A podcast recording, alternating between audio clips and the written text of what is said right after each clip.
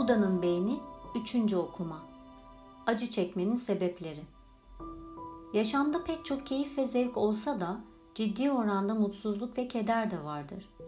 Biz de dahil olmak üzere hayvanların evrim geçirmelerini sağlayan 3 stratejinin talihsiz yan etkisi genleri aktarmaktır. Yalnızca hayatta kalmak için bu stratejiler çok işe yarasalar da iki bölüm boyunca inceleyeceğimiz üzere aynı zamanda acıya da sebep olurlar. Özetlemek gerekirse bir strateji ne zaman bir sorunla karşılaşsa rahatsız edici, hatta zaman zaman ıstırap veren alarm sinyalleri sinir sistemini tetikleyerek hayvanı yeniden yola sokar.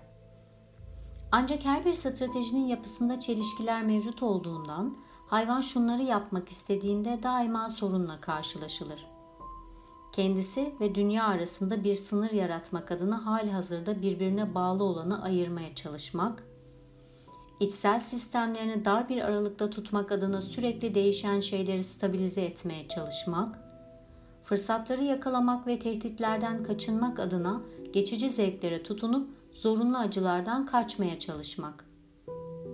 Çoğu hayvanın sinir sistemi bu stratejilerin ciddi ölçüde stres alarmı vermesine sebep olacak kadar karmaşık değildir. Ancak bizim son derece gelişmiş beyinlerimiz ıstırabın gelişimi için oldukça verimli bir zemindir. Sadece biz insanlar gelecek için endişelenir, geçmiş için pişmanlık duyar ve şimdiki zaman için kendimizi suçlarız. İstediğimizi elde edemediğimizde sinirlenir, sevdiğimiz bir şey sonlandığında hayal kırıklığına uğrarız. Acı çektiğimiz için acı çekeriz. Ağrımız olunca üzülür, ölüme öfkelenir, yine mutsuz uyandığımız için mutsuz oluruz. Mutsuzluğumuzun ve tatminsizliğimizin büyük kısmını kapsayan bu türden bir ıstırap beynimiz tarafından oluşturulur.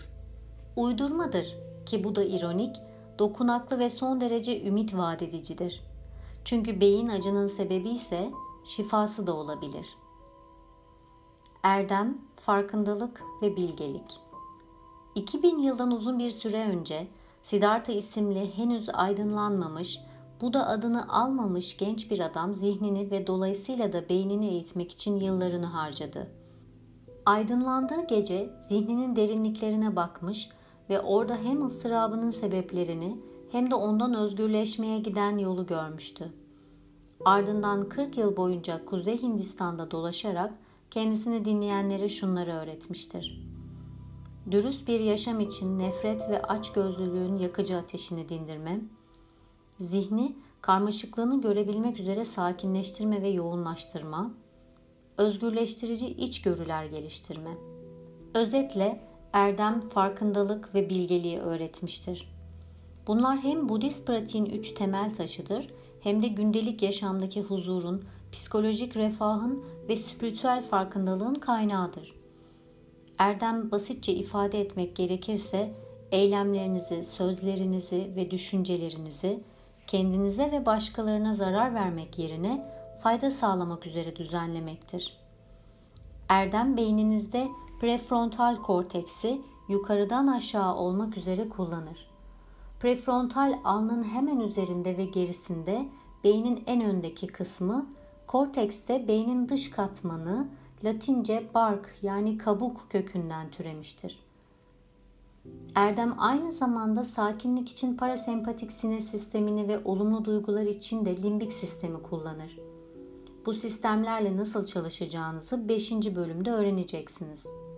Ek olarak genellikle en zorlu uygulama alanı olduğundan ilişkilerde erdemi de inceleyerek bunu temel alarak empati, şefkat ve sevgi içeren beyin hallerini besleyeceğiz.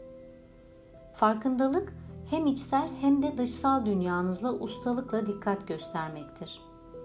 Beyniniz çoğunlukla odaklandığınız şeyleri öğrendiğinden farkındalık, iyi deneyimler yaşamak ve bunları hayatınızın bir parçası haline getirmek için bir geçittir.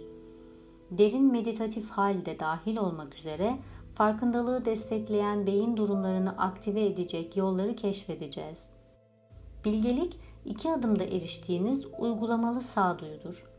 Öncelikle neyin canınızı yaktığını ve neyin yardımcı olduğunu, bir başka deyişle acının sebeplerini ve onu sonlandıran yolu anlamaya başlarsınız. Ardından bu anlayışı temel alarak canınızı yakan şeyleri bırakır, size yardımcı olanları desteklersiniz. Sonuç olarak zaman içinde kendinizi her şeyle daha fazla bağlantı içinde hisseder, her şeyin nasıl değişip sonlandığını huzurla görür ve acıyla boğuşmadan ve zevke tutunmadan bunları deneyimleyebilirsiniz. Son olarak 13. bölümde bilgelik için belki de en kışkırtıcı ve kurnaz zorluğa değineceğiz. Dünyadan bağımsız ve ona karşı savunmasız bir benlik olma hissi.